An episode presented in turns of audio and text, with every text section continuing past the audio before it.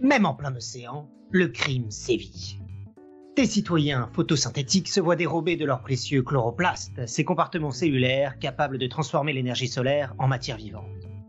Qui sont-ils, ces voleurs de chloroplastes Ceux que l'on surnomme les kleptoplastes? Pour vous ce soir, mercredi 12 janvier 2021, dans l'émission 433 de Podcast Science, Eléa et Topo mènent l'enquête. Et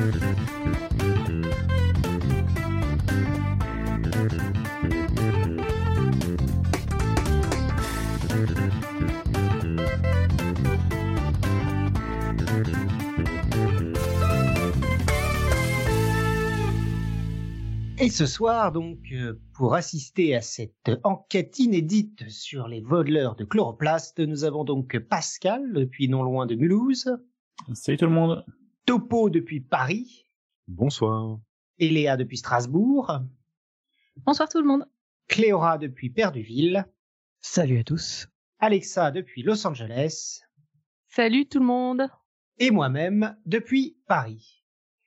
Et donc ce soir, sans plus de préambule, nous allons passer à l'enquête de ce soir, présentée, enquêtée par Topo et Léa. Alors il dit en guise de préambule, mais en fait on en a prévu un, euh, en effet.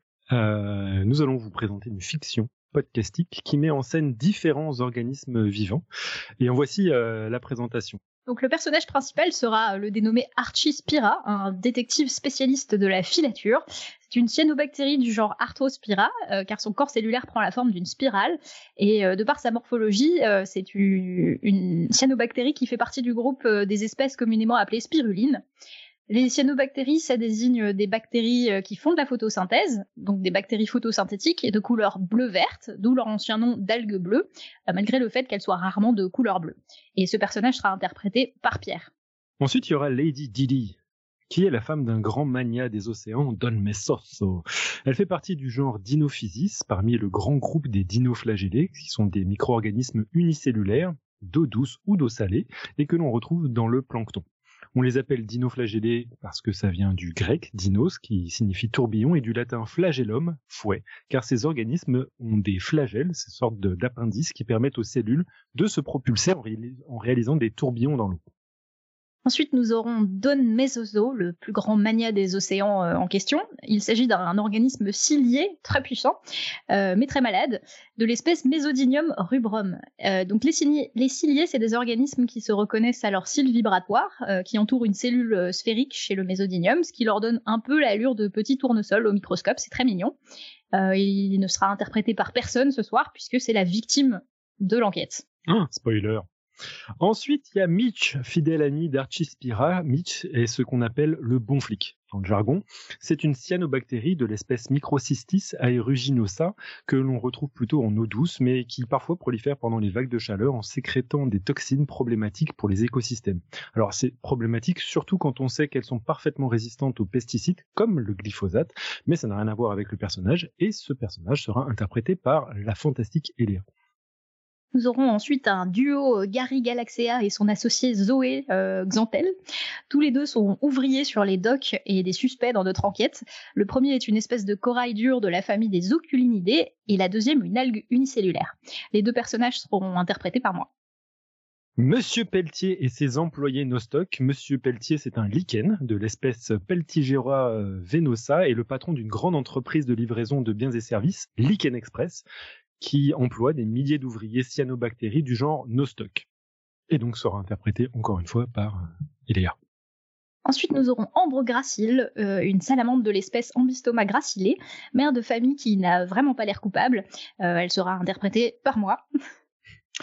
Ensuite, Elsa chlorotica, une célèbre artiste de cabaret, un gastéropode marin de l'espèce Elysia chlorotica, qui n'aura pas la parole non plus, mais qui sera néanmoins capitale pour l'intrigue. Voilà, maintenant que les présentations sont faites, je vous rappelle que si vous oubliez les personnages, vous pourrez toujours vous, référer à l'illustration disponible dans la chatroom et qui sera dans les notes d'émission. Et maintenant, passons à la fiction. 3, 2, 1, showtime.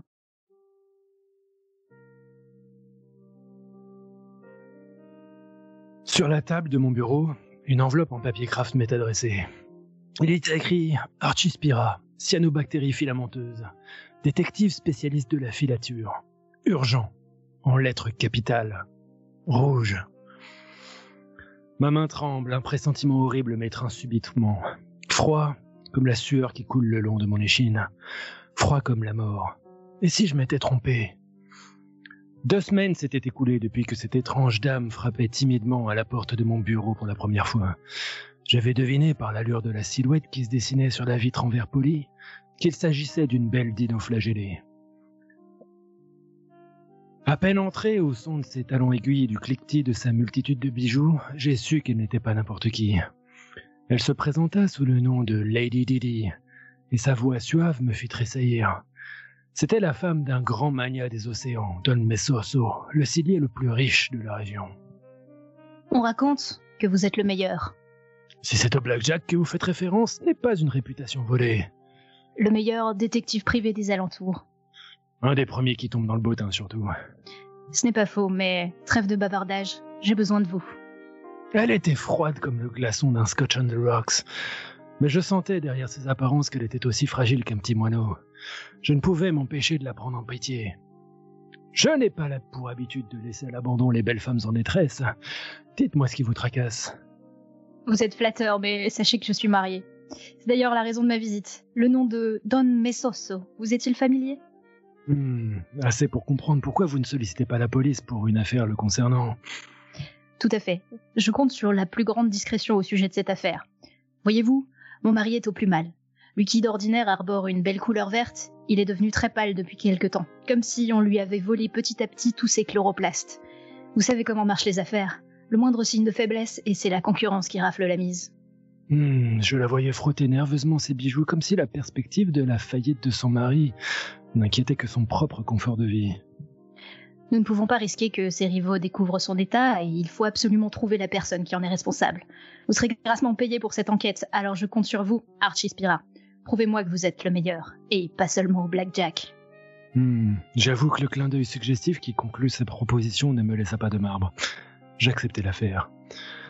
Il faut dire que ce n'était pas la première fois que j'entendais parler du vol des chloroplastes, ces compartiments cellulaires capables de transformer l'énergie du soleil en matière carbonée et en énergie vitale pour tout bon organisme photosynthétique qui se respecte.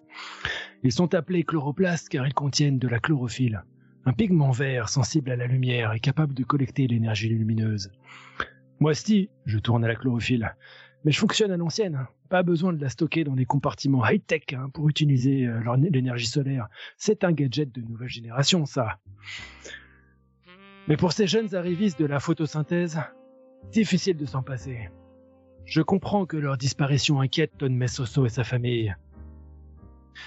Mais j'avais la ferme intuition que cette inquiétude était partagée par beaucoup plus de monde. Je me mis à fouiller les tirages du Ocean Times et en extirper un exemplaire titré Kleptoplastie. Le voleur de chloroplaste a encore frappé. Dans la suite de l'article, le journaliste interviewait l'un des membres des forces de l'ordre en charge de l'affaire. Il faut que la population photosynthétique ne s'inquiète pas, la police fait son travail. Si c'est un kleptoplaste que nous avons à faire, je vous garantis que nous allons le retrouver et le faire coffrer. Oh, ça ne pouvait être que ce bon vieux Mitch, mon vieil ami. Si on ne m'avait pas pressé de quitter les forces de police, nous serions peut-être encore coéquipiers. Une visite au commissariat s'imposait.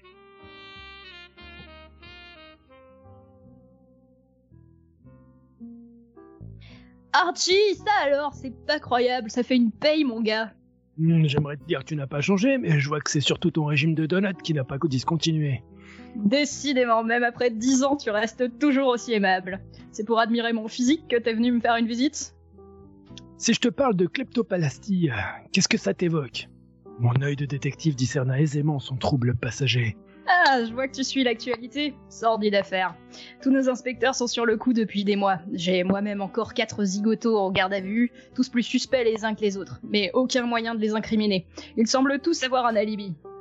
Hmm, à ce que je comprends, euh, t'aurais besoin d'un bon coup de main, de quelqu'un qui puisse filer tes suspects, je me trompe? Tu me prendrais pas pour une algue bleue par hasard hein Je suis pas né de la dernière pluie, tu le sais bien. Si tu viens me rendre visite, c'est sûrement qu'il y a un gros chèque dans l'histoire, ou bien une jolie donzelle. Hmm, peut-être un peu des deux. Mais surtout, une occasion de refaire équipe, tu penses pas? Comme au bon vieux temps, Mitch. Ok, mais tu la joues réglo cette fois-ci, hein Je veux que tu me tiennes informé de toutes tes avancées dans cette enquête. Pas d'infos sous le plancher océanique, capiche? Mitch m'emmena dans la salle d'interrogatoire où il pro- procédait à une séance d'identification.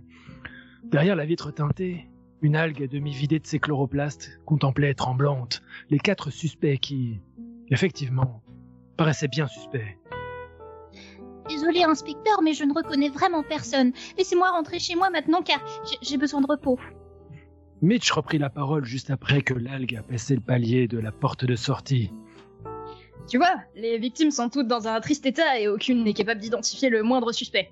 Difficile d'avancer dans ces circonstances et pourtant, ces quatre personnes représentent notre meilleur espoir de résoudre cette affaire. Le premier à gauche, c'est Gary Galaxia, un sacré coco, corail.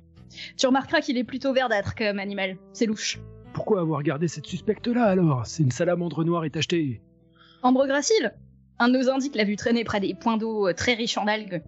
Forcément, ça a attisé la suspicion du voisinage et on ne peut laisser aucune piste de côté. Même topo pour ce type, euh, monsieur Pelletier. Un lichen un peu louche qui, paraît-il, ne, ne traiterait pas ses employés euh, cyanobactéries très correctement. Nous avons reçu des plaintes anonymes le concernant et il se pourrait bien qu'il trempe dans cette affaire. Et la limace à la tête de mouton là Elle semble totalement inoffensive. T'es vraiment peu physionomiste, hein Ce genre de réflexion qui t'a coûté ton badge, tu te souviens? L'habit fait pas le moine, et dans le cas d'Elsa Chlorotica, tu auras remarqué que son manteau d'émeraude est un petit peu trop voyant pour être honnête. Depuis quand une artiste de musical peut se payer des fringues pareilles? Hmm. Bah, le- le plan me semble plutôt simple. Je les file, prends le coupable, en flag, et on est bon. C'est plus compliqué que ça en a l'air, attention, hein.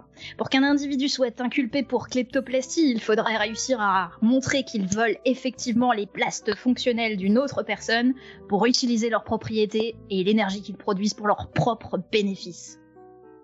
Je comprenais maintenant le casse-tête de Mitch. Je lui proposais immédiatement de relâcher ses suspects pour commencer mon travail de filature. J'allais commencer par celui qui me semblait le plus louche. Gary le corail.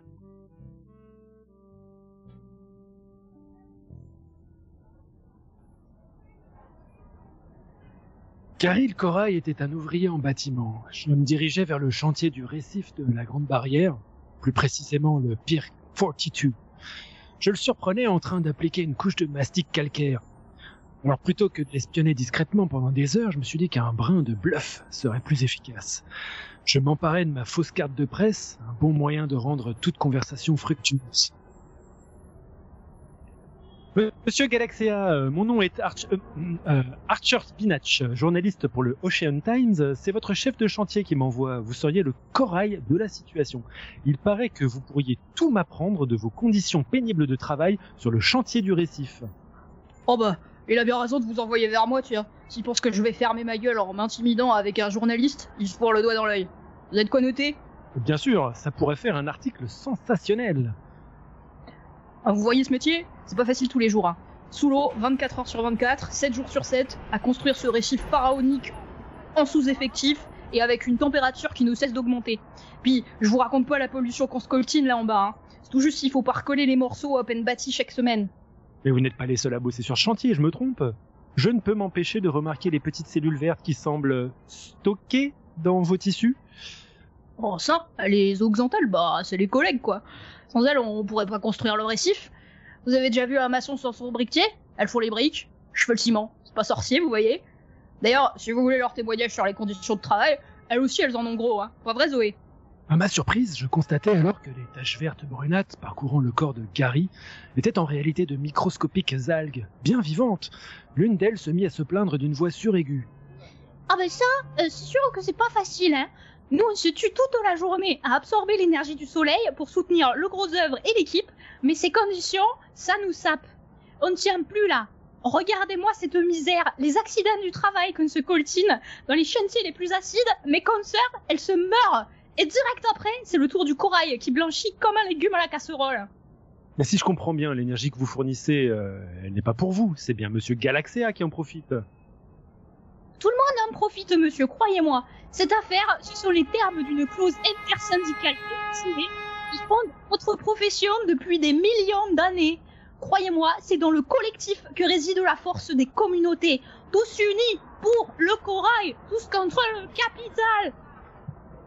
Ah, une fausse piste donc.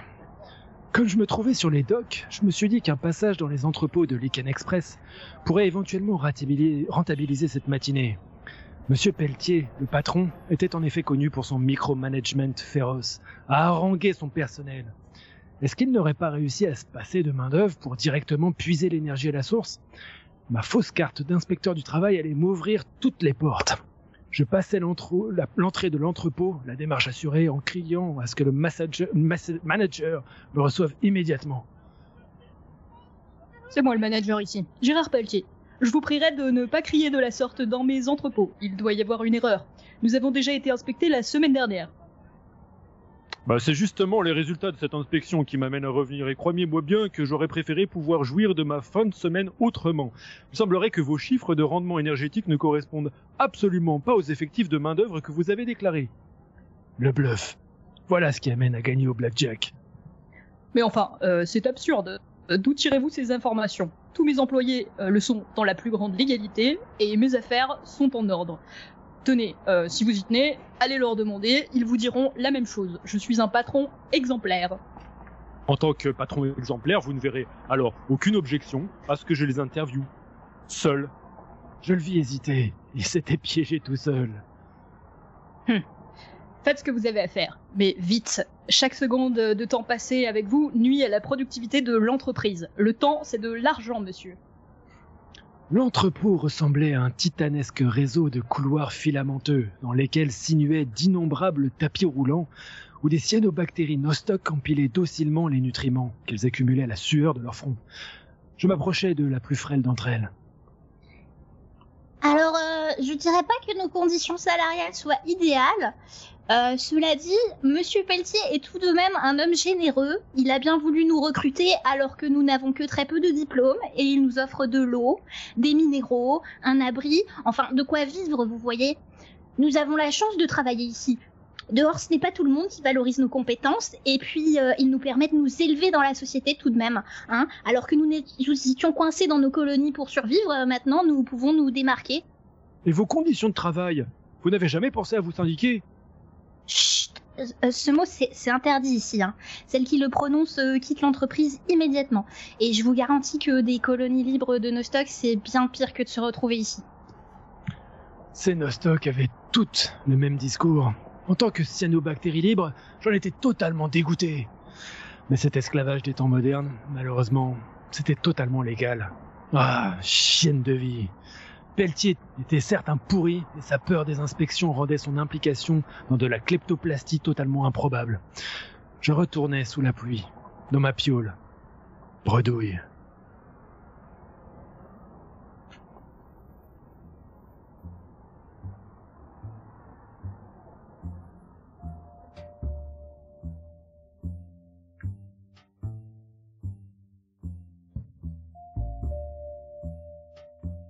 Le lendemain, je décidai d'aller faire un crochet dans le quartier d'Ambre-Gracile, en périphérie de la ville.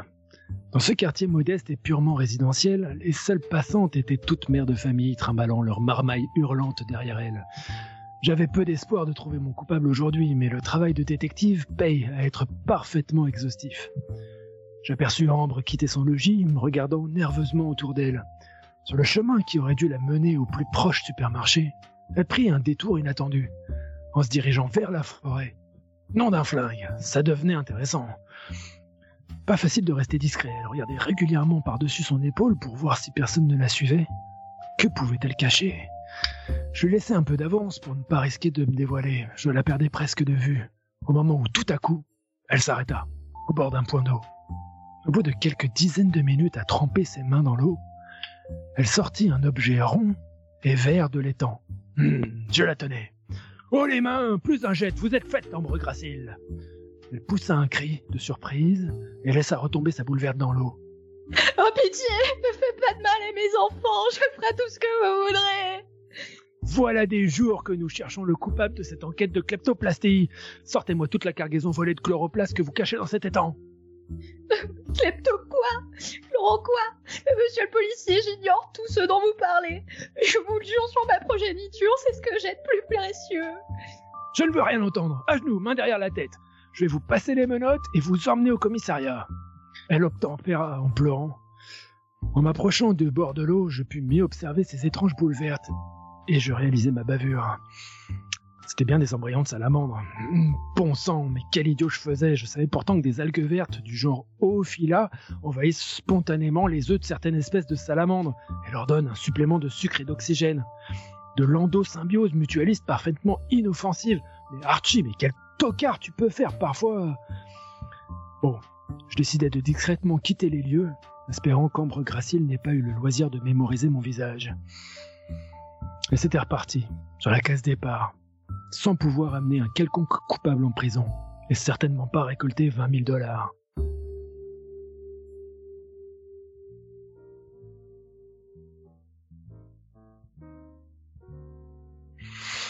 Je rentrais chez moi avec la sensation d'être un vrai tocard. Un arrêt au bar du coin me ferait le plus grand bien pour réfléchir à toute cette histoire. Je commande un Scotch on the Rocks, comme à mon habitude. Soudain, les mots du présentateur d'information à la radio me sortent de ma torpeur alcoolisée. Barman, monte le son de la radio. Aujourd'hui, les autorités ont retrouvé le corps inanimé du très célèbre Don Mesoso dans sa résidence d'Upper East Side. On ignore encore les causes de son décès, mais son corps exsangue et dépourvu de chloroplaste laisse peu de place au doute. Il s'agit très certainement de l'œuvre du serial kleptoplasme qui terrorise la ville et dont la police traque en vain la piste depuis des semaines. À notre micro, l'inspecteur Mitch s'est refusé à tout commentaire. Ah, pauvre Mitch. Les interventions radio, ça n'a jamais été son truc. hein. Il allait falloir que j'accélère mon enquête. Le music hall de ma dernière suspecte était à deux rues, et son spectacle était à l'affiche ce soir. J'imagine qu'un peu de divertissement ne pouvait pas me faire de mal.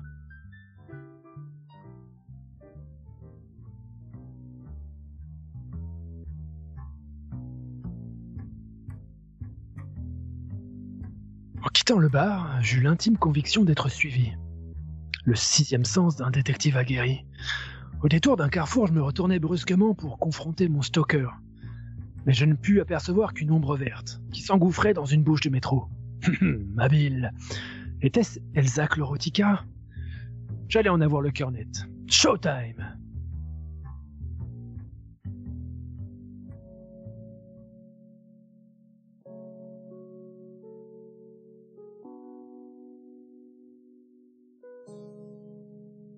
J'avais choisi une place dans la salle pour sa proximité avec les coulisses. Après le numéro d'Elsa, où sa voix suave avait ensorcelé tout l'auditoire, je m'éclipsai discrètement pour observer ma suspecte. De l'embrasure de la porte de sa loge, je la vis se dévêtir, puis s'emparer d'une poignée d'algues dans son sac à main. Ma main se mit spontanément à la recherche de la crosse de mon revolver. À mesure qu'elle les suçait à l'aide de sa langue aux épines aussi acérées que celles d'une rose, je pus à mon effroi me rendre compte que son corps entier semblait s'emplir de vénules garnies de chloroplastes. J'avais enfin ma coupable. Vous êtes en état d'arrestation, ma jolie. J'avais sous-estimé mes réflexes. Surtout les siens. Ma vue fut brusquement obscurcie après qu'elle m'ait jeté au visage les cadavres d'algues qu'elle venait de ponctionner. Plus vive qu'une anguille, elle me poussa contre le cadre de la porte, se faufila en courant dans le couloir et en un instant disparut au travers d'une sortie de secours, son manteau émeraude virevoltant derrière elle. Ah, j'étais trop vieux pour ce genre de course-poursuite.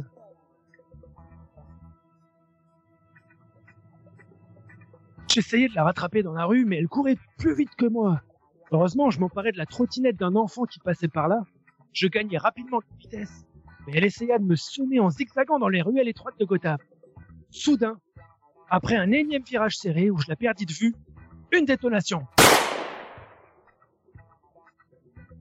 Discrètement, je lançai un coup d'œil dans la ruelle qu'elle venait d'emprunter. Revolver armé. Mais ce que j'y trouvais n'était qu'un morceau de chair inanimée. Des lambeaux de la jolie poupée étaient dispersés sur le macadam, suintant la chlorophylle. Ah, il ne restait plus qu'à joindre Mitch et à faire embarquer le cadavre chez le légiste. Triste fin. Et drôle de fin, qui, qui avait tué Elsa Chlorotica Combien de temps cette question allait-elle me tourmenter?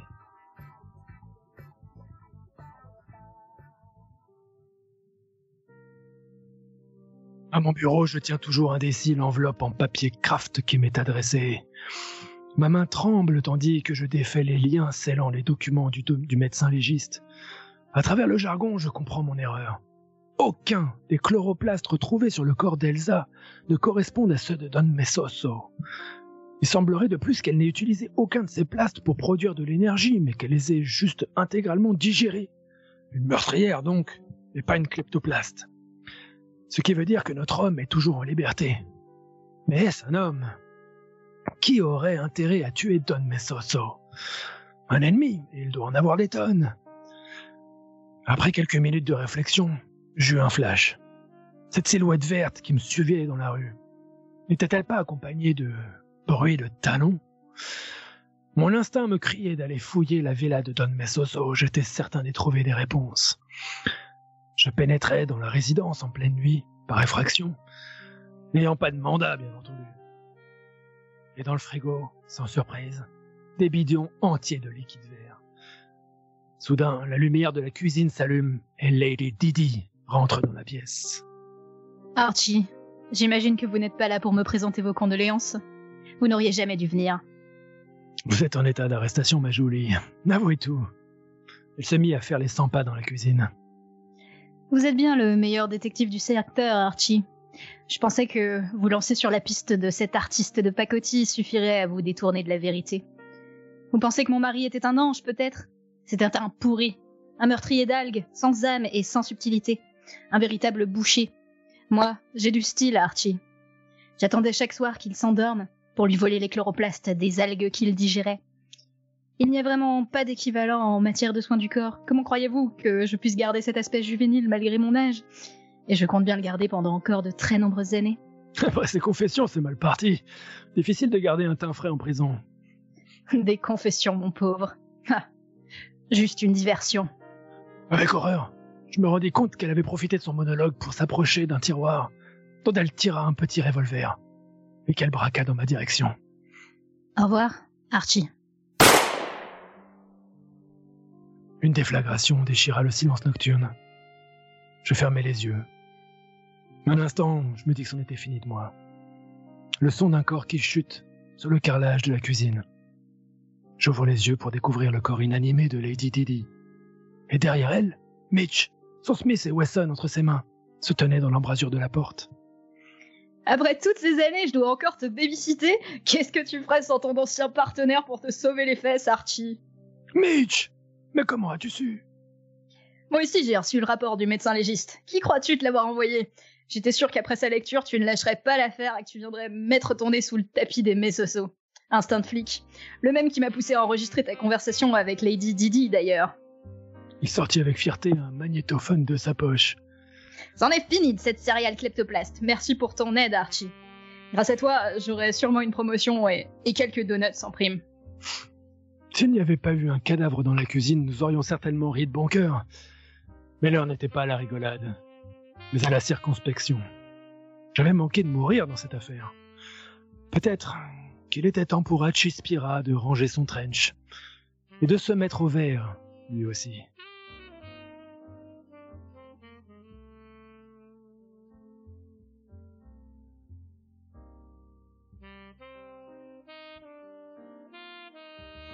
Fin.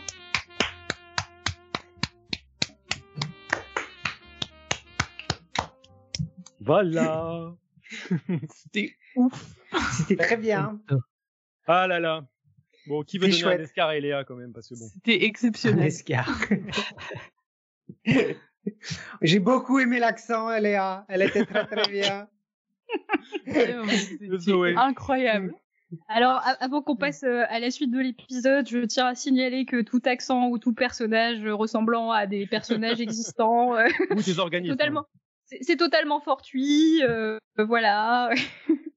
Euh, bah, ça va être chouette à monter, hein. Allez. Très bien. Euh, et bien du coup, euh, re- revenons peut-être euh, sur cette euh, petite fiction, puisque le, sujet de la soirée c'était la kleptoplastie, et donc on a décidé avec Pierre de se lâcher un peu et de vous proposer cette euh, petite épisode radiophonique scénarisé. Il y a quand même un, truc qu'il faut dire, c'est que pour pour l'écriture de ce script. Déjà, un, on a rarement autant pris de plaisir à écrire un script avec Eléa. C'était trop, trop, trop génial. Bravo Eléa. C'est, c'est, c'est bon. Voilà. Je, je, je ne saurais de, d'être de, de, de compliments pour cette femme incroyable. Et euh, mais moi, ce que j'ai trouvé de, quand même assez fascinant, c'est que encore une fois, on essaie de faire un, une sorte de crossover à, à la manière de ce qu'on avait fait pour euh, l'épisode sur euh, euh, la, la, la myrméco euh, plante, euh, enfin le, le conflit myrméco plante entre les le conflit entre les plantes et, les fourmis. Et euh, pour le coup, euh, donc cette fois-ci, c'était de trouver des animaux qui auraient pu voler des euh, chloroplastes. Et hum, en fait, le souci, c'est que euh, on s'est aperçu en écrivant le script, eh ben que euh, en fait la kleptoplastie, bah, c'est pas c'est pas une notion si, si simple à, à, définir déjà, et euh, aussi pour la, qui, a, énormément bougé dans ces dix dernières années, et notamment moi j'étais persuadé que les, les exemples qu'on allait fournir, notamment Elsa chloritica, qui est une, limace qu'on pensait être chlorophyllienne, eh ben, euh, en 2013, ça a été euh, assez euh, drastiquement, enfin assez euh, rigoureusement démontré que ce n'était pas le cas. Donc on a on a dû euh, chercher des exemples un peu plus euh, tarabiscotés pour ce pour ce pour cet épisode. Donc merci de nous avoir donné ce prétexte de faire un épisode qui nous a nous-mêmes appris des choses encore une fois sur sur la nature qui nous entoure. Bah, euh, je peux peut-être parler du coup un peu de, de la science derrière tout ça. Euh, alors peut-être expliquer euh, ce, ce que c'est qu'un plaste et ce que c'est qu'un chloroplaste plus précisément. Euh, donc vous savez à peu près tous, euh, au moins de, de vos cours de lycée, que euh, les plantes sont caractérisées par le fait que euh, elles, elles aident de la chlorophylle, donc un pigment euh, qui leur permet de faire de la photosynthèse. Et cette chlorophylle, elle est stockée dans un compartiment de la cellule. On parle d'organites de la cellule euh, qu'on appelle le plaste et plus précisément un chloroplaste puisqu'il contient de la chlorophylle. Alors des plastes, il y en a plein de types chez les plantes et euh, ils se différencient à partir de ce qu'on appelle un proplaste dont la fonction n'est pas encore déterminée. Euh, en plus des chloroplastes, euh, on peut retrouver plein d'autres types de plastes qui contiennent autre chose. Par exemple, les chromoplastes, ils contiennent d'autres pigments que la chlorophylle, comme des caroténoïdes. Il y a les leucoplastes qui peuvent produire d'autres métabolites, comme des résines ou des huiles, qui sont importantes pour les plantes. Euh, Il y a des amyloplastes qui permettent le stockage de l'amidon. Euh, Il y a des, des éthioplastes. Donc il y a vraiment plein de genres de, de plastes différents. Et euh, pareil, cet épisode a, a été l'occasion pour moi de me remettre à jour un peu sur, sur tout- tous, les, tous les noms de plastes qu'on peut trouver dans la littérature. Et il y en a plein d'autres en plus. Par exemple, un chloroplaste qui est vieux dans des organes en train de mourir, ça s'appelle un gérontoplaste. Euh, si on creuse plus loin, on trouve même des décicoplastes qui sont capables, euh, enfin qui sont trouvés dans les, les cellules végétales en train de sécher. Euh, on a des bisonoplastes qu'on retrouve uniquement chez une espèce de sélaginelle. Des bisonoplastes chargés- C'est- Des bisonoplastes. Des de Dis-moi que c'est des plastes bisounours, s'il te plaît. Par... C'est pas des plastes de bisounours, euh, en fait c'est un plaste énorme qui est ch- chargé de concentrer la lumière euh, du soleil chez les sélaginelles qui sont des plantes euh, qui poussent plutôt dans des zones d'ombre et qui du coup augmentent beaucoup le rendement de la photosynthèse dans ces conditions. Dans le même ordre d'idée, on peut trouver des iridoplastes qui se comportent un peu comme des cristaux, ce qui permet de rendre les plantes iridescentes et pareil d'optimiser la production d'énergie à partir du soleil. Euh, on a aussi des thanoplastes qui contiennent des tanins, on a aussi des phényloplastes qui contiennent euh, des arômes, par exemple euh, bah, l'odeur de la vanille, enfin tout ce qui tout ce qui va faire l'odeur et l'arôme de la vanille est stocké dans des phényloplastes. Donc voilà, c'est vraiment euh, un- une gros, grosse interaction comme ça de, de compartiments. Et euh, si on revient un peu sur l'histoire de ce terme et de ce concept, d'une perspective historique, le premier plaste qu'on a observé, euh, il est attribué à Anthony van Leeuwenhoek, c'est euh, le fameux drapier néerlandais qui a révolutionné l'observation de en microscopie. Euh, D'ailleurs, la première chose qu'il a observé euh, de végétal comme ça, c'était du coup des chloroplastes en spirale dans des algues du genre Spirogyra. Et le terme plaste euh, a été proposé en 1883 par un dénommé Andreas Franz Wilhelm euh, Schimper, qui dérive directement du grec plastikos et qui évoque le modelage pour signifier que ces compartiments étaient plastiques puisqu'ils changeaient de forme au cours du temps. Voilà. Donc ça, c'est Euh, aussi une particularité des végétaux, c'est que euh, ces plastes, ils peuvent se transformer les uns en les autres. Donc euh, un chloroplaste peut devenir un chromoplaste ou un amyloplaste et inversement. Euh, donc c'est assez intéressant. Tu voulais parler de la kleptoplastie en Euh, suivant l'ordre oui. d'accord. Du coup, Du coup, la kleptoplastie, euh, c'est donc le phénomène de capturer un compartiment de ces cellules, un plaste. Et pour l'instant, les exemples documentés euh, se concentrent surtout sur le chloroplaste, euh, bien qu'il y ait une exception. Et les, cette exception concerne l'espèce qu'on a mis en place, Mesodinium rubrum, donc c'est un cilié qui est capable de, voler les, chloroplastes euh, d'autres organismes pour devenir autotrophe et de réquisitionner un peu ce mécanisme de photosynthèse. Donc ça, euh, le fait d'être hétérotrophe, c'est-à-dire de ne pas être capable de produire sa propre matière organique, de devoir la manger, euh, ça s'appelle l'hétérotrophie. Le fait de produire sa propre matière organique, ça s'appelle la phototrophie. Et du coup, cet organisme-là est particulier puisqu'on l'appelle un mixotrophe. Hmm. Et hum, pour euh, parvenir à, faire ça, euh, il y avait un problème, c'est que euh, normalement dans une cellule végétale, le chloroplaste donc contient quelques gènes qui lui permettent de fonctionner, mais ces gènes sont aussi sous le contrôle du noyau de la cellule végétale, et du coup, il doit fonctionner en, parallèle. Et donc, pour pallier au fait qu'il a des gènes de chloroplaste, mais, que ce n'est pas une plante, il est capable de voler un noyau d'un autre organisme pour garder le contrôle génétique des chloroplastes et ça, ça s'appelle la cariocleptie, euh, donc le vol d'un noyau. Et à l'heure actuelle, on ne connaît pas encore d'exemple de, vol d'autres euh, compartiments cellulaires. Il n'y a que les chloroplastes et cet exemple de vol de noyau. Pour, vous montrer, c'est quand même un, un, mécanisme qui est, fascinant et très très très chelou. Euh, je, pense que pour le coup, pour comprendre, il faudrait, mettre un petit, euh, souligner un tout petit peu l'origine des chloroplastes et pourquoi elles ont, elles ont des gènes, parce que ça permettrait d'illuminer un peu le mécanisme qui se met en place dans une cellule végétale pour permettre de maintenir ces structures euh, qui, qui autorisent la photosynthèse. Donc, euh, là, ce qui se passe, c'est que donc un cilié, c'est quand même un organisme unicellulaire, certes des grosses cellules, mais euh, unicellulaire, une seule cellule, va manger des algues, des algues brunes, des algues rouges, ça dépend un tout petit peu. En plus, il y a une sorte de, régime alimentaire assez varié chez ces, ces espèces-là, et elles vont capturer des chloroplastes. Et à l'intérieur de ces chloroplastes, il y a, comme a dit Eléa, des gènes parce que les chloroplastes contiennent un matériel génétique de l'ADN et contiennent en fait un chromosome euh, euh, qui, euh, quand on l'a analysé, s'est avéré être un chromosome d'origine bactérienne. Et là, peut-être que, Eléa, si tu, si tu, as, veux justement évoquer ce que ça a ouvert comme perspective de trouver de l'ADN bactérien dans les chloroplastes des plantes, ça permet de, en fait, d'illustrer de d'où viennent, quelle est l'origine évolutive de ces chloroplastes. Ouais. Donc euh, mmh. très tôt en observant ces chloroplastes, les scientifiques se rendent compte du coup qu'effectivement il y a du matériel génétique dans les plastes et pas que dans le noyau, ce qu'on pensait euh, être le cas jusqu'à présent. Et en plus, une observation intéressante, c'était de se rendre compte que tous ces chloroplastes euh, ont deux membranes plutôt qu'une seule. En général, un compartiment est enveloppé par une seule membrane. Les chloroplastes, ils en ont au moins deux. Il y a des organismes qui en ont trois, voire quatre. Et du coup, la seule façon d'expliquer ça, en fait, ce serait que une cellule euh, eucaryote, donc avec un noyau, euh, ait mangé une bactérie qui était capable de faire de la photosynthèse, et que euh, du coup, cette bactérie étant intégrée ait perdu progressivement des gènes pour devenir asservie entre guillemets au, au, noyau de la cellule. Et ça, cette théorie-là, on appelle ça la théorie de l'endosymbiose, qui expliquerait l'origine de toutes les plantes.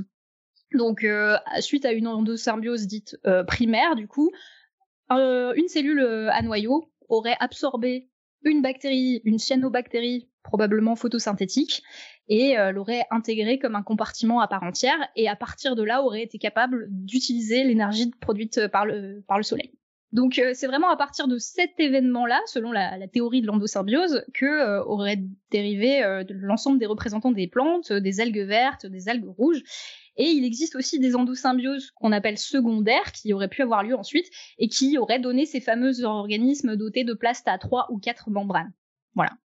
Maintenant, euh, il y, a, bien des organismes qui euh, peuvent intégrer dans leur tissu des euh, structures photosynthétiques, des, plantes, des algues ou des cyanobactéries.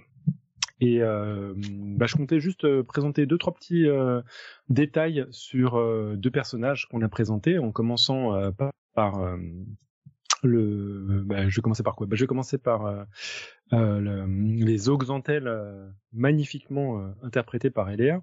Zoé la, la zooxanthelle, euh, qui se trouve dans le corail. En fait, euh, dans le corail, les xanthelles sont des organismes unicellulaires qui peuvent proliférer dans les cellules du corail, qui je vous rappelle est un animal, un cnidaire, et elles prolifèrent. Elles ont euh, pour origine, ce sont des, anciennes diatomées. Et à l'intérieur des cellules de l'animal, vous avez une sorte de chimère qui permet à l'animal, donc le corail, de devenir euh, photosynthétique. Mais ici, on n'est pas du tout dans de la klepto quelque chose, c'est véritablement un mutualisme. Chacun des partenaires de la symbiose, qui fait le fait de juste de vivre avec, euh, participe à, euh, euh, à la, contribue à ce que l'intégralité de l'édifice se, se, se, multiplie. C'est ce qu'on a essayé d'illustrer pendant, pendant l'enquête. Vous avez euh, l'ouvrier euh, Cnider qui construit le mastic, c'est-à-dire qu'il est capable de construire ce qu'on appelle un exosquelette calcifié avec du, du en précipitant de, le, les calciums qu'il arrive à pomper de, de, du milieu environnant pour en faire vraiment bah, une sorte de craie quoi. Et euh, il est capable aussi de participer à l'apport la, de nutriments que euh, va capter l'exanthelle. Et en échange, bien sûr, l'axanthelle, euh, qu'on appelle zooxanthelle parce qu'elle se trouve dans un animal, donc zooxanthelle, l'axanthelle, elle, elle va euh, tout simplement réaliser de la photosynthèse et euh, donner sous forme de lipides, euh, sous forme de d'autres, sous forme des nutriments au, corail. Alors ça veut pas dire que le corail il est pas du tout euh, capable de se nourrir lui-même. Le corail c'est un cnidaire et en tant que cnidaire il est bardé de cellules urticantes qui va lui permettre de chasser. C'est un prédateur. On n'a pas l'impression comme ça. C'est un, un, prédateur qui tend des pièges à différentes proies qui peuvent passer et donc euh, ces proies vont être digérées par le cnidaire et les produits, les nutriments de ces proies vont euh, fournir aussi euh, des, euh, des, nutriments aux pour, pour le maintenir. Donc ce que, Léa a, fourni comme explication un tout petit peu pendant notre, notre prestation, c'est que quand l'exantelle meurt, eh ben, il va y avoir un blanchiment des coraux et souvent les coraux ne peuvent pas survivre à la disparition d'Exantel. Donc on est bel et bien en présence d'un euh, mutualisme. Le deuxième exemple que je voulais vous montrer maintenant, c'est celui du lichen. Et alors moi, euh, j'étais assez fasciné pendant longtemps de ce que c'était que le lichen. Pour, pour moi, j'étais persuadé que c'était une plante. Hein tout con, euh, tout con que j'étais, naïf que je fus, même si j'aurais pu quand même être surpris de la couleur que pouvaient aborder les, arborer certains lichens, qui peuvent être jaunes, euh, voire un peu noirs, euh, verts pour la plupart, c'est vrai. Et euh, en fait, il s'avère que les lichens, c'est un assemblage. C'est un organisme chimérique, lui aussi, un peu comme les coraux.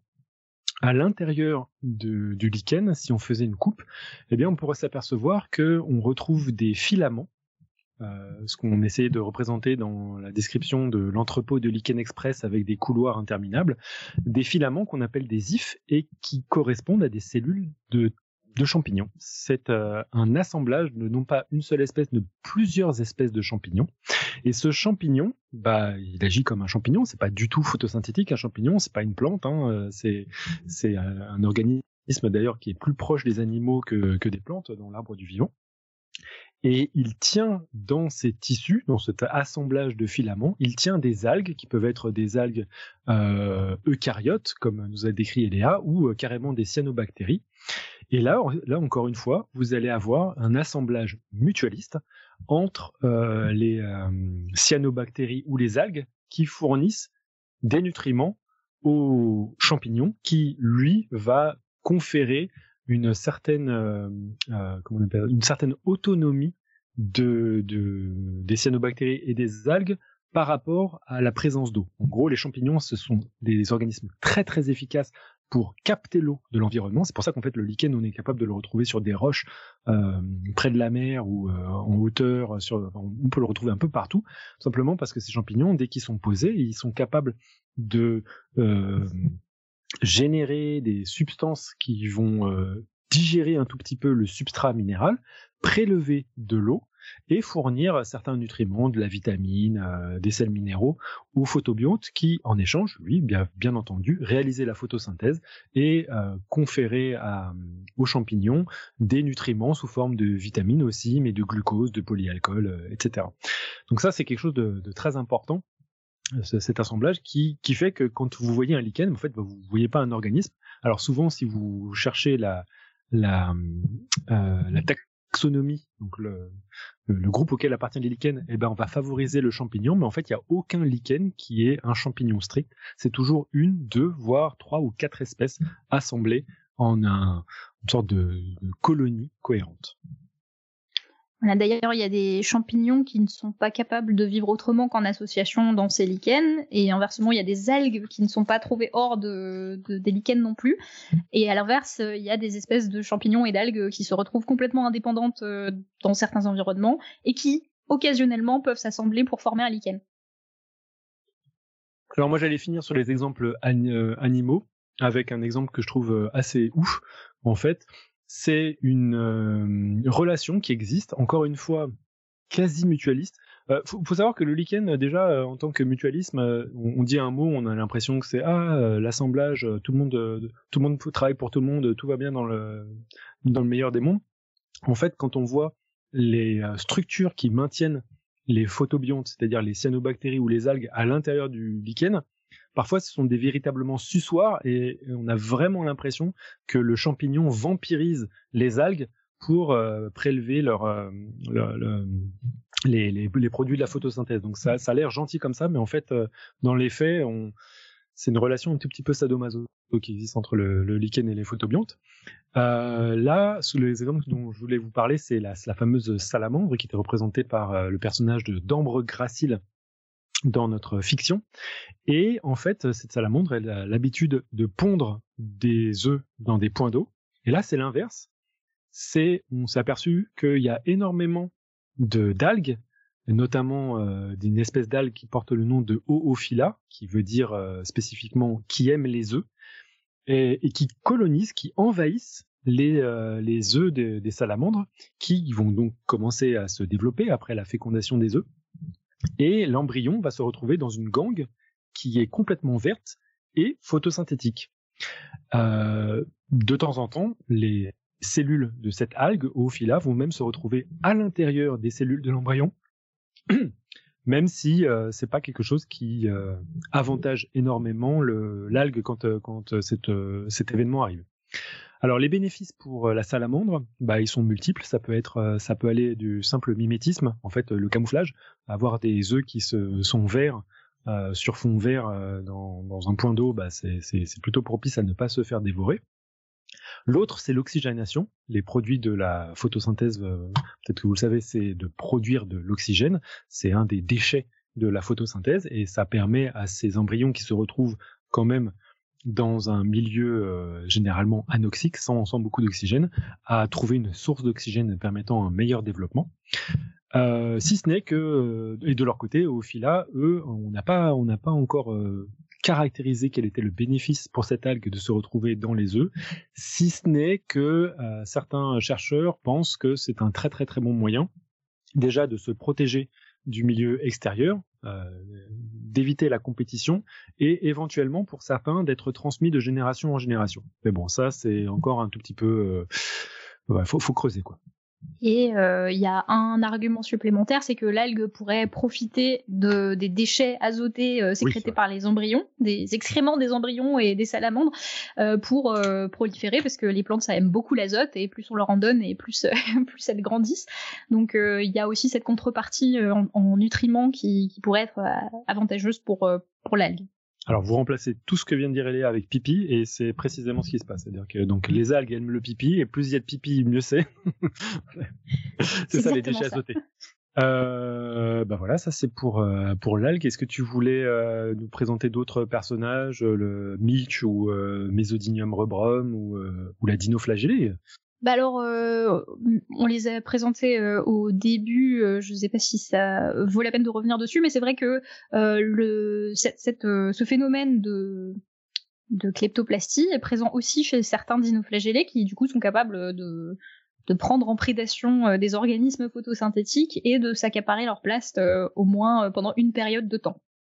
Alors, si on parle de période de temps, du coup, il euh, y, a, un truc qu'il faut prendre en considération, c'est que tous ces organismes qui sont capables d'absorber des chloroplastes et d'utiliser les produits de la photosynthèse. Ils sont en revanche pas capables de maintenir le chloroplaste et de faire en sorte que ce chloroplaste se réplique et euh, reste de façon permanente dans leurs euh, propres cellules. Donc en fait, les plastes vont finir par euh, dégénérer et ils vont finir par se faire digérer complètement. La... Le seul organisme qui les garde pendant suffisamment longtemps pour qu'on ait l'impression qu'elles vivent avec pour de vrai, c'est du coup Elysia chlorotica et d'autres d'autres espèces qui lui ressemblent, qui sont proches, qui peut garder les plastes, je, regardais entre jusqu'à 9 et 12 mois, donc presque un an. Et ça, pendant longtemps, euh, excuse-moi, euh, ça, ça, pendant longtemps, en fait, on, on pensait que c'était un argument pour dire que les chloroplastes étaient maintenus grâce à quelque chose qui existait dans Elysia chlorotica. Et notamment, il y a cette notion qui, qui, qui, a, qui a guidé pendant près de dix ans les recherches de, de chercheurs dans le, dans le milieu de transfert horizontal. Je vois qu'il y a une question qui va d'ailleurs nous permettre d'aller un tout petit peu plus loin sur cette notion de transfert horizontal, c'est-à-dire un, un gène qui est transféré d'un organisme par un autre, non pas par euh, euh, reproduction, mais par euh, captation de, par le milieu. C'est un peu un, phénomène assez fascinant. Et donc, pendant longtemps, des chercheurs se sont mis en quête de gènes d'algues dans le génome de ces fameuses limaces. Et il s'avère qu'ils ont fait chou blanc. ce qui maintenant laisse suggérer que, en fait, les chloroplastes se maintiennent pendant un temps faramineux dans les tissus de ces limaces. Euh, ils sont stockés par la limace, c'est-à-dire qu'il y a des cellules spécialisées qui vont capter ces chloroplastes et les maintenir. Cependant, on n'a pas de preuve formelle que les produits de la photosynthèse de des chloroplastes qui sont maintenus dans les tissus d'Elysia vont aboutir dans euh, les tissus d'Elysia chlorotica. Euh, et notamment, il y a une expérience qui est assez fascinante, c'est qu'il y a des chercheurs qui ont utilisé des, inhibiteurs de la photosynthèse. Ils ont plongé des Elysia dans la lumière ou dans l'obscurité et ils sont aperçus que quand on inhibait la, photosynthèse ou quand on plongeait les Elysia chlorotica dans l'obscurité, eh ben, il y avait une réduction de la taille des limaces. Elles arrivaient à survivre pendant longtemps, hein, deux mois dans, dans l'obscurité.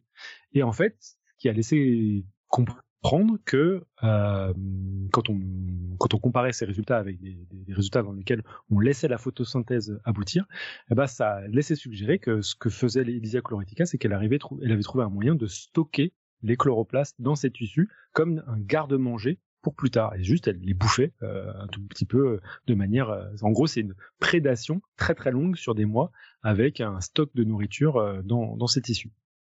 Ouais.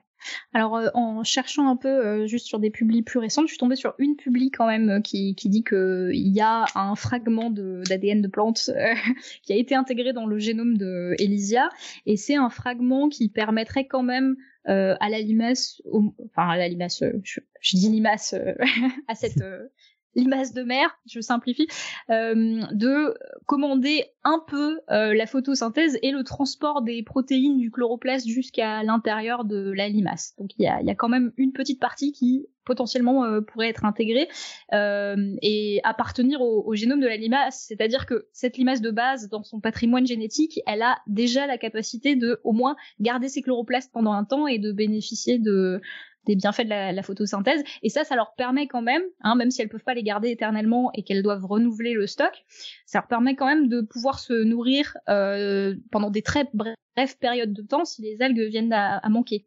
Donc en gardant les chloroplastes euh, sous contrôle, elles peuvent ne se nourrir quasiment que deux semaines par an s'il faut ce qui est quand même relativement impressionnant. Et il y a un autre euh, truc super impressionnant, c'est que en fait euh, euh, cette cette espèce Elysia, elle, elle, a des espèces de grandes ailes comme ça membraneuses qui qui stockent les chloroplastes. Et en fait, elles peuvent se déployer. Donc quand elles se déploient, elles augmentent la surface de réception de l'énergie solaire. Euh, mais la photosynthèse, c'est quand même un processus qui normalement est toxique parce que euh, dans le métabolisme, quand on transforme l'énergie du soleil euh, en énergie chimique, il y a plein de petits sous-produits comme ça de la réaction qui vont pouvoir attaquer le métabolisme de, de la plante qui le fait. Et les plantes ont des, des mécanismes de résistance qui sont très bien adaptés à ça, donc ils arrivent à, à neutraliser les dégâts entre guillemets. Elysia les a pas tous. Et du coup, pour euh, ne pas s'exposer trop longtemps au soleil et ne pas faire trop de photosynthèse parce que ça deviendrait létal pour elle, euh, elle peut replier ses ailes du coup et contrôler l'exposition au soleil pour ne pas que ça devienne trop toxique. Ce qui est quand même relativement ouf aussi comme comportement. Alors, On a euh, une question dans la chatroom vas-y. euh, qui demandait, du coup, donc c'est Kaou qui demande, mais alors du coup, pour résumer grossièrement, les seules vraies kleptoplasties sont dans les prostites, Mesobrium, Colis et le dino. Oui, donc euh, alors dans les publis actuels, on considère quand même que Elysia se rapproche d'un organisme kleptoplaste parce qu'elle peut garder les plastes pendant longtemps quand même. Euh, Mésodinium euh, et compagnie euh, font aussi de la vraie kleptoplastie mais ne gardent pas les plastes longtemps. En fait, euh, il n'y a aucun de ces organismes qui n'est capable vraiment de de s'associer définitivement au chloroplaste. Donc ils sont capables de voler les plastes, ils sont capables d'utiliser euh, les produits générés par le chloroplaste en utilisant l'énergie lumineuse, Euh, mais il y en a aucun qui euh, qui ne garde les chloroplastes éternellement et donc on n'a jamais vraiment de vrai organisme plante animal, de planimal. Ouais, donc euh, Chloé V disait, euh, vous nous confirmez donc que Wikipédia dit des bêtises. Je cite, l'Elysie émeraude est le premier animal découvert capable de réaliser la photosynthèse dans des chloroplastes volés à une algue dont elle se nourrit. Ah, c'est, encore euh, discuté. D'ailleurs, si tu vas sur la version euh, anglaise, euh, justement, tu as une version beaucoup plus édulcorée de cette affirmation-là, avec notamment ces publications datant de 2013 qui, qui disent que on n'a pas prouvé que les produits de la photosynthèse d'Elysia euh, contribuent à la croissance euh, d'Elysie. Par contre, est-ce que les chloroplastes qui se trouvent dans les tissus d'Elysie sont encore en train de faire de la photosynthèse? A priori, ça, ça a été prouvé. Donc c'est ça qui est compliqué. En fait. Voilà, mais on s'en rapproche quand même. Et alors peut-être que du coup on peut euh, parler un peu de pourquoi est-ce que euh, ce domaine de, de recherche existe et euh, Attends, il y a encore deux, deux questions quand même euh, un petit peu au-dessus. Il y en a une de un très sérieux, deux questions de un très sérieux auditeur. Et dans notre génome, est-ce qu'on a des morceaux de gènes végétaux arrivés par transfert horizontal? Alors, euh, c'est une bonne question. Euh, je, ne pense pas, ou alors c'est vraiment des bouts résiduels de, quelque chose, mais par contre, on a euh, des protéines, enfin des gènes qui codent pour des protéines qui sont conservés avec, avec des plantes. Donc, en fait, notre ancêtre commun a des gènes qui est encore partagé entre la lignée des animaux et la lignée des plantes. Donc, on a des fois des, réminiscences comme ça. Un transfert horizontal direct de plantes à humains, je pense pas que ça n'ait été documenté encore. Donc ça, ce, ce qu'a décrit Eléa, ce serait un transfert vertical, c'est-à-dire de génération en génération. C'est comme, faut, faut s'imaginer transferts horizontaux et verticaux en regardant un arbre généalogique. Euh, vertical, c'est-à-dire qu'on suit l'arbre de, de génération en génération, et horizontal, c'est euh, si euh, votre cousin germain vous passait directement quelque chose de main en main. Et donc le transfert vertical, ça veut dire une conservation de quelque chose d'ancestral aux végétaux et aux animaux. Et un transfert horizontal, euh, je connais un truc qui est apparenté, mais c'est un petit peu plus sioux, c'est qu'il y a des gènes d'algues qui se sont retrouvés dans des bactéries commensales de certaines populations japonaises qui leur a permis de mieux digérer euh, des algues, justement. Voilà. Donc, euh, en gros, le microbiote de, des Japonais est modifié avec des souches bactériennes qui sont plus propices à digérer des euh, algues. Voilà. Mais c'est donc il y a eu un transfert horizontal, mais de d'algues vers des bactéries.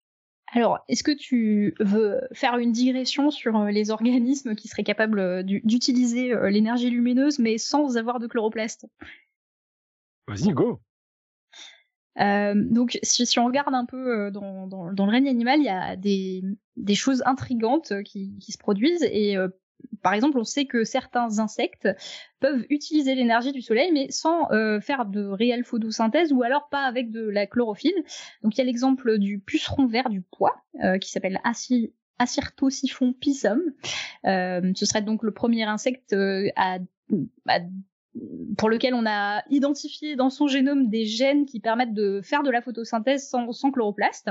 Et lui, il est capable de fabriquer de l'énergie chimique sous la forme euh, d'ATP, donc c'est une molécule euh, qu'on utilise pour les réactions chimiques. Euh, pour simplifier, on dit que c'est de, l'énergie chimique, c'est un peu la monnaie énergétique de la cellule. Et elle fait ça grâce à des pigments qu'on appelle les caroténoïdes. Et alors les scientifiques savent pas trop pourquoi elles, font ça, mais en tout cas, euh, plus ces pucerons-là contiennent de caroténoïdes, c'est-à-dire qu'ils ont toute une gamme de pucerons comme ça qui sont blancs, qui sont verts ou qui sont oranges. Plus ils sont oranges et plus ils ont de carotène, et plus ils produisent d'énergie chimique en ATP quand ils sont exposés au soleil. Euh, cela dit, leur régime, euh, c'est de se nourrir euh, de plantes, de la sève sucrée de plantes. Donc, ils ont déjà un régime alimentaire extra sucré et on se demande pourquoi, pourquoi il y aurait cette source d'énergie. Ça, c'est un vrai mystère. mais ce serait une possibilité. Euh, il y a euh, un autre insecte, c'est le, frelon oriental.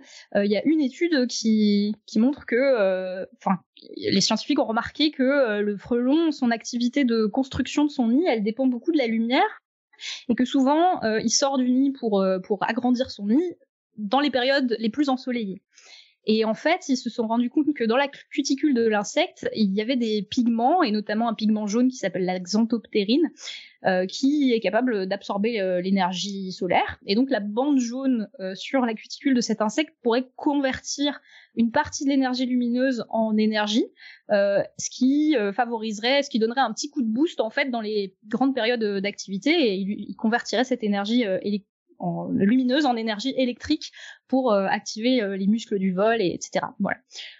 Donc tout ça c'est c'est des prémices un peu dans, dans la recherche, mais c'est des exemples super intrigants et ça, ça floute un peu les frontières entre, euh, entre les règnes. C'est-à-dire que il y a des organismes pas photosynthétiques qui sont quand même capables d'utiliser le soleil.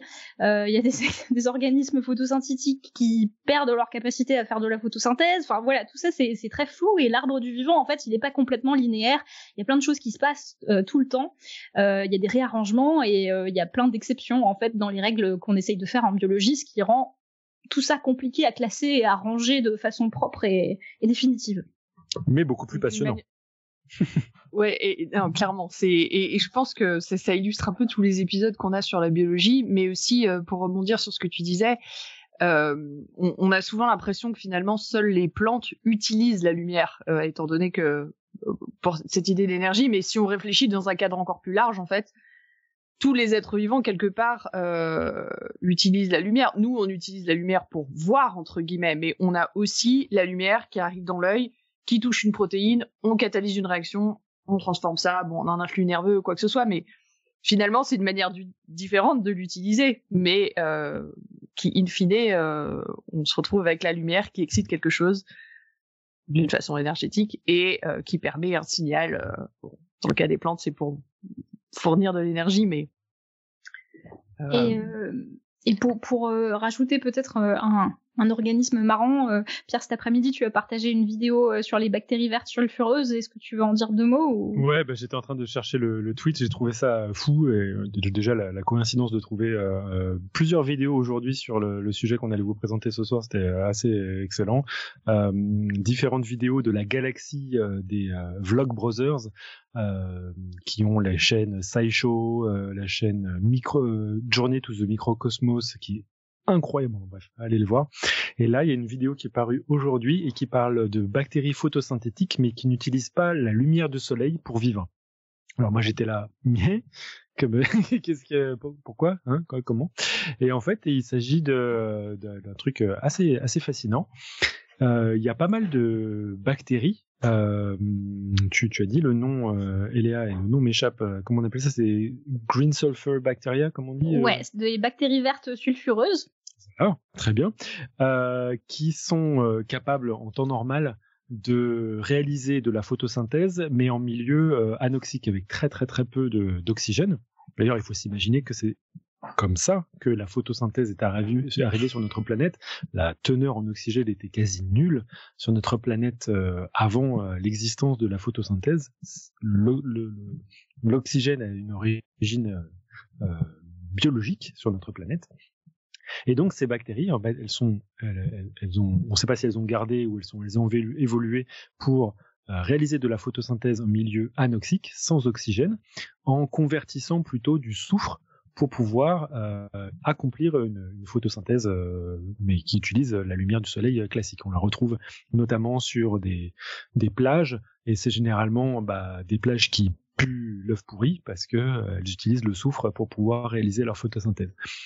Et donc, il y a eu une découverte euh, il y a peu de temps de bactéries de ce genre-là euh, qui sont capables de, réaliser de la photosynthèse, mais proches de, des fumeurs noirs, c'est-à-dire ces structures qui se trouvent dans les abysses à plusieurs milliers de mètres euh, de profondeur et dans lesquelles il n'y a absolument aucune source lumineuse provenant du Soleil. Ça ne veut pas dire qu'il n'y a pas de source lumineuse. Alors je spoil complètement cet épisode de, de SciShow, mais euh, dedans en fait ils disent que euh, bah, en fait ces fumeurs noirs ils sont capables de générer de la lumière parce que il y a du magma euh, local qui émet parce qu'il est très très très chaud de la lumière. Et c'est ces très très très faibles euh, quantités de lumière qui sont capables de créer de, des enfin de, de, créer des conditions pour que la photosynthèse anoxique euh, soit faite par ces bactéries. Donc euh, peut-être que ça représente même des conditions qui auraient pu exister sur notre planète il y a des euh, millions milliards d'années. Alors du coup, Topo, par rapport aux bactéries Driftia, tu sais, qui respirent de l'H2S, ce s'en serait encore d'autres.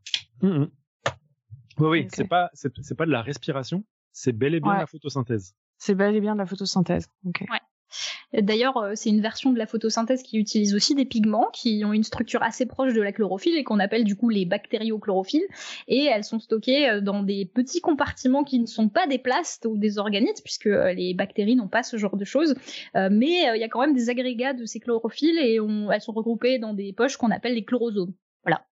Alors, est-ce qu'il y a d'autres questions dans la chatroom? Parce que Sinon, je, je, propose de parler d'un de, d'un dernier truc. En fait, toutes ces recherches. Euh, ah si si, il y avait une question de un très sérieux auditeur qui nous dit et le SARS-CoV-2 ou le vaccin, est-ce qu'on ne peut pas l'endosymbioser aussi et le garder pour toujours?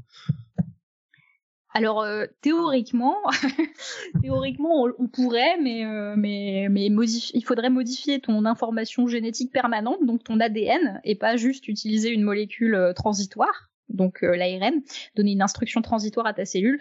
Et euh, ça, c'est de l'édition génique et les gens aiment pas trop ça, euh, faire des modifications permanentes dans leur génome pour pour le moment. Donc non, c'est pas possible. et pour la question, est-ce que ça peut se faire naturellement? Je vais citer une vidéo que j'ai vue très très bien qui a été faite par copain du web. Il y a autant de chances que ça arrive qu'une météorite arrive en scooter dans, dans ton salon. Mais c'est possible. Mais voilà, c'est pas beaucoup de chance. Ok. Du coup, pour cette dernière partie euh, d'émission, je voulais revenir sur euh, sur plusieurs trucs. Euh, déjà, pourquoi ces recherches c'est important Pourquoi est-ce que les scientifiques s'amusent à, à, recenser comme ça des dizaines d'exemples de d'organismes qui font pas ce qu'ils sont supposés faire et qui volent des, des voies métaboliques d'autres gens pour faire des nouveaux trucs?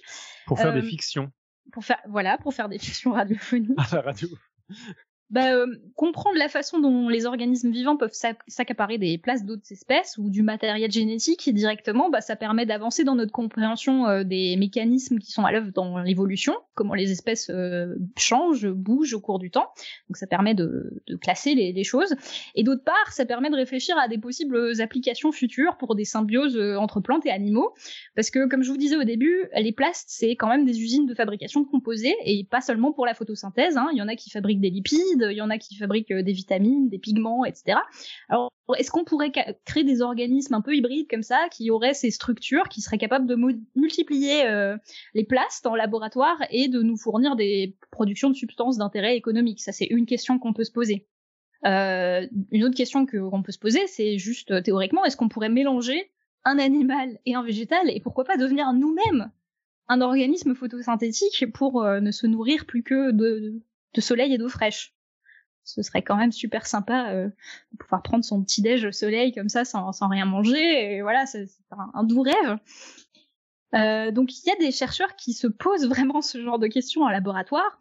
Euh, par exemple, il y a une équipe qui a essayé d'injecter une bactérie photosynthétique qui s'appelle Synechococcus elongatus euh, dans des œufs de poissons zèbres avec plus ou moins de succès. Hein. Euh, des fois, ces bactéries s'intègrent spontanément euh, dans une cellule animale, dans un embryon, et grandissent avec avec les poissons. Alors ils sont pas capables d'utiliser ces plastes, mais ils arrivent quand même dans une certaine mesure à les garder pendant leur développement.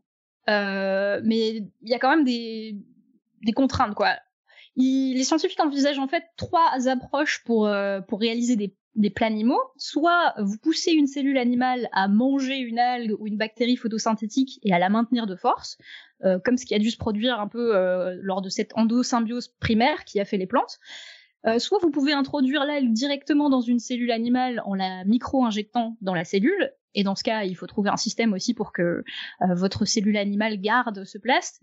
Soit vous pourriez euh, reprogrammer le génome d'une cellule, faire un espèce de génome synthétique hybride entre une algue et un animal, qui serait du coup capable de créer toute seule un appareil photosynthétique. Alors aucune de ces méthodes n'est facile. Dit comme ça, ça a l'air d'être très très logique, mais aucune de ces méthodes est concrètement facile à mettre en œuvre en, laboratoire. Et construire un, organisme de ce type-là, c'est vraiment des projets super ambitieux. Et il y a plusieurs euh, autres questions, questions concrètes qu'on pourrait se poser si on voulait. Imaginons qu'on est capable de le faire et que maintenant on pourrait euh, on pouvait recouvrir votre peau de cellules euh, chlorophylliennes. Voilà, on a réussi à faire une fusion entre votre vos cellules de l'épiderme et euh, un chloroplaste. Donc vous êtes capable de faire de la photosynthèse à la surface de, votre corps. Euh, c'est génial, hein, ça ouvre plein de perspectives. Euh, on n'a plus besoin de cuisiner, d'aller au supermarché, de, manger, de tout ce que tout ce que vous voulez. On pourrait même voyager dans l'espace sans avoir besoin de cultiver ces plantes sous serre. mais il y a quand même des limitations puisque déjà maintenir ce, ce chloroplaste et le multiplier, ça demanderait énormément d'énergie une énergie qui du coup serait peut-être pas couverte par juste le processus de, photosynthèse, parce qu'il faut s'imaginer que pour faire de la photosynthèse, il faut une grande surface euh, d'absorption de la lumière. Et pour vous donner un ordre de grandeur, euh, si on prenait toute la surface de notre peau, euh, on aurait 2 mètres carrés grosso modo de panneaux solaires hein, à mettre en application. ça, c'est si on n'est pas recouvert de vêtements, donc si on se balade tout nu en plein soleil. si vous prenez un arbre de 15 mètres de haut, par exemple, euh, vous alignez toutes ces feuilles par terre, vous avez euh, approximativement 200 hectares qui sont recouverts de surface d'absorption. Donc c'est pas du tout les mêmes euh, les mêmes ratios. Et une plante, ça a des besoins énergétiques qui sont un peu plus limités que un humain qui court, par exemple. Un autre problème, ce serait de se fournir en dioxyde de carbone, puisque c'est la molécule qui rentre dans, dans l'équation de la photosynthèse pour, pour donner les sucres et l'oxygène. Les plantes, elles absorbent ce gaz par des ouvertures qu'on appelle les stomates, qui sont constituées de deux cellules euh, stomatiques, comme ça, ça fait une espèce de bouche, euh, qui sont ouvertes sur un trou qu'on appelle l'ostiole, et elles sont capables de s'ouvrir et de se fermer en variant la pression d'une poche d'eau qui est à l'intérieur, qui s'appelle la, vacuole. Alors que notre peau à nous, eh bien, elle est complètement hermétique. Son but, c'est de pas pouvoir faire passer euh, de, choses. Donc théoriquement, on n'aurait pas assez de, gaz, de CO2 qui pénétrerait à la surface de notre peau pour pour faire euh, pour faire cette, euh, cette photosynthèse. Et bah pour finir, euh, si vous deviez devenir un planimal, il faudrait accepter de ressembler à Gamora dans Les Gardiens de la Galaxie, qui a la peau toute verte, ce qui est quand même une considération esthétique qu'on ne doit pas laisser de côté. Donc, donc voilà, ça, ça pose tous ces petits problèmes. Donc les planimaux et les, les super humains capables d'utiliser la lumière du soleil, c'est vraiment pas pour tout de suite, mais c'est quand même un mécanisme super cool. Est-ce qu'il y a eu d'autres questions? J'en ai vu passer une vite fait. Et on n'a pas des chloroplastes qui utiliseraient des longueurs d'onde non terrestres qui sont filtrées par l'atmosphère et qui démontreraient une origine extraterrestre de la vie Alors. On euh, demande un très sérieux auditeur. Pas, pas à ma connaissance, mais par contre, euh, il y a des plastes et notamment, si je ne dis pas de bêtises, les rhodoplastes, qui sont du coup les, les plastes qui contiennent un pigment rouge, la phycoérythrine, qui est présent dans les algues rouges du coup, euh, qu'on appelle les rhodophytes, d'où le nom euh, rhodoplaste, euh, qui sont capables de ne pas utiliser les mêmes longueurs d'onde que la photosynthèse. Alors je me souviens plus lesquelles, mais ça déborde, ça déborde un peu, et je crois même que ça déborde sur des franges qui ne sont pas de la lumière visible. Euh, donc euh, il y, a, y, a, des structures qui sont capables d'absorber la lumière hors du, de la lumière visible, entre 400 et 800 nanomètres, ce qu'on utilise, euh, ce qu'on voit nous. Mais ça ne sort pas non plus de la gamme complètement. enfin, c'est pas complètement hors hors gamme non plus. Donc, donc je ne pense pas qu'il y ait de plastes qui traduisent une origine extraterrestre de de la vie ou des plantes. Il y a quelqu'un qui nous dit qui elle pose pas une question, elle dit je triche, c'est pas une question, mais vraiment ce que vous faites est formidable. Merci, c'est super gris gris, c'est très gentil. Merci beaucoup. Les accents, combien d'années de travail? Dit. Écoute, moi je suis content qu'on l'ait fait du premier coup sans rigoler parce que les, les répètes, c'était... Euh... Moi, j'arrivais pas. J'étais toujours mort de rire. Dès qu'elle faisait sa voix de Zoé, j'éclatais. Non, mais c'était génial. Bah, Chloé, d'ailleurs, demande, on veut tout savoir, vous avez passé combien de temps à préparer cet épisode, les répètes et tout? On a fait deux euh, répètes. Deux séances d'écriture et, et répètes. Ouais, on a fait une première séance de trois heures, une deuxième séance de trois heures d'écriture et euh, ouais, deux, deux répètes euh, en lecture, quoi. Et ça s'est fait? Voilà, voilà. Et c'était bien drôle et on s'est bien marré et on espère que euh, bah, vous, pourrez réécouter cet épisode et si jamais il y a encore des trucs qui ne sont pas clairs euh, après cet épisode et avec le dossier qui sera euh, mis en ligne en même temps, vous aurez le droit de nous poser des questions et on y répondra. Et pour les auditeurs qui écoutent ça en podcast, il faut vraiment, vraiment que vous alliez sur les notes de l'émission pour voir les dessins que nous a préparé Léa et qui sont mais juste incroyables. Euh, encore une fois, euh, on s'est mis à travailler sur le truc il y a pas longtemps, et donc ça veut dire que tu l'as fait en combien de temps, ça, ces dessins? Euh, bah, Je l'ai fait en, en, une heure, euh, une heure et demie. Ouais. Ouf, c'est ouf. Je n'y crois pas. Et du coup, dans la chatroom, on a évoqué de faire éventuellement des mugs ou des ou des magnettes. Donc non, mais très sérieusement, Après, pour ceux qui écoutent, ça dans la boutique pour, pour, ceux qui écoutent en, en audio, euh, ça, ça, a l'air ouf comme ça en écoutant. Euh, en, vrai, c'est assez simple comme dessin. Hein, euh, genre, faites pas monter vos espérances trop haut hein, non plus. c'est un monnaie. D'accord. C'est très non, mais c'est très joli, c'est très sympa et ouais, c'est c'est bourré d'idées, c'est c'est magnifique. Et bah donc on va passer à la citation du mois. Euh, je te laisse la lire, Pierre. Tout à fait, euh, trouvé il y a à peu près euh, une heure et demie sur Internet en tapant détective science, donc il n'y avait pas grand-chose.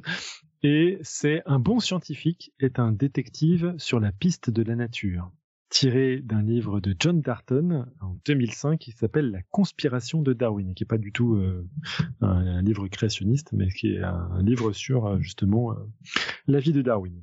Tiens, en parlant de conspiration de... Bref, bon, pas grave, je vous dirai après, ça n'a pas de... Bref. Euh, on passe du coup maintenant au quiz du moment. Est-ce que Alexa, tu veux nous le lire? Eh bien oui, donc euh, évidemment, comme d'habitude, vous savez qu'on a un quiz du moment. Euh, on répondra à ce quiz cette fois le 17 février 2021. Donc si vous avez des réponses à nous apporter à ce quiz, puisqu'en général on, on, compte sur vous pour ça, euh, n'oubliez pas de nous envoyer euh, vos réponses, vos idées sur la question qui va suivre avant le 17 février 2021. Et le quiz du moment, c'est les plantes brûlent au soleil si on les arrose en journée, info ou intox. Topo, t'en penses quoi? Rien, c'est des plantes, je m'en fous. les plantes qui font euh, de la photosynthèse sans lumière du soleil brûlent-elles si on les arrose un jour Il s'en fout, mais je le soigne quand même, ça va. Ils sont proches du magma, donc oui, elle crame. Euh, oui, oui, tu me soignes, oui, oui. Ça va. Heureusement qu'il y avait des animaux. Hein. ok. Eh bah donc, euh, bah merci bien de nous avoir écoutés. Le crime est élucidé, le coupable a été trouvé. Nous euh, retrouverons nos héros la semaine prochaine sur les traces des voleurs d'électrons. Et en attendant, que servir la science soit votre joie.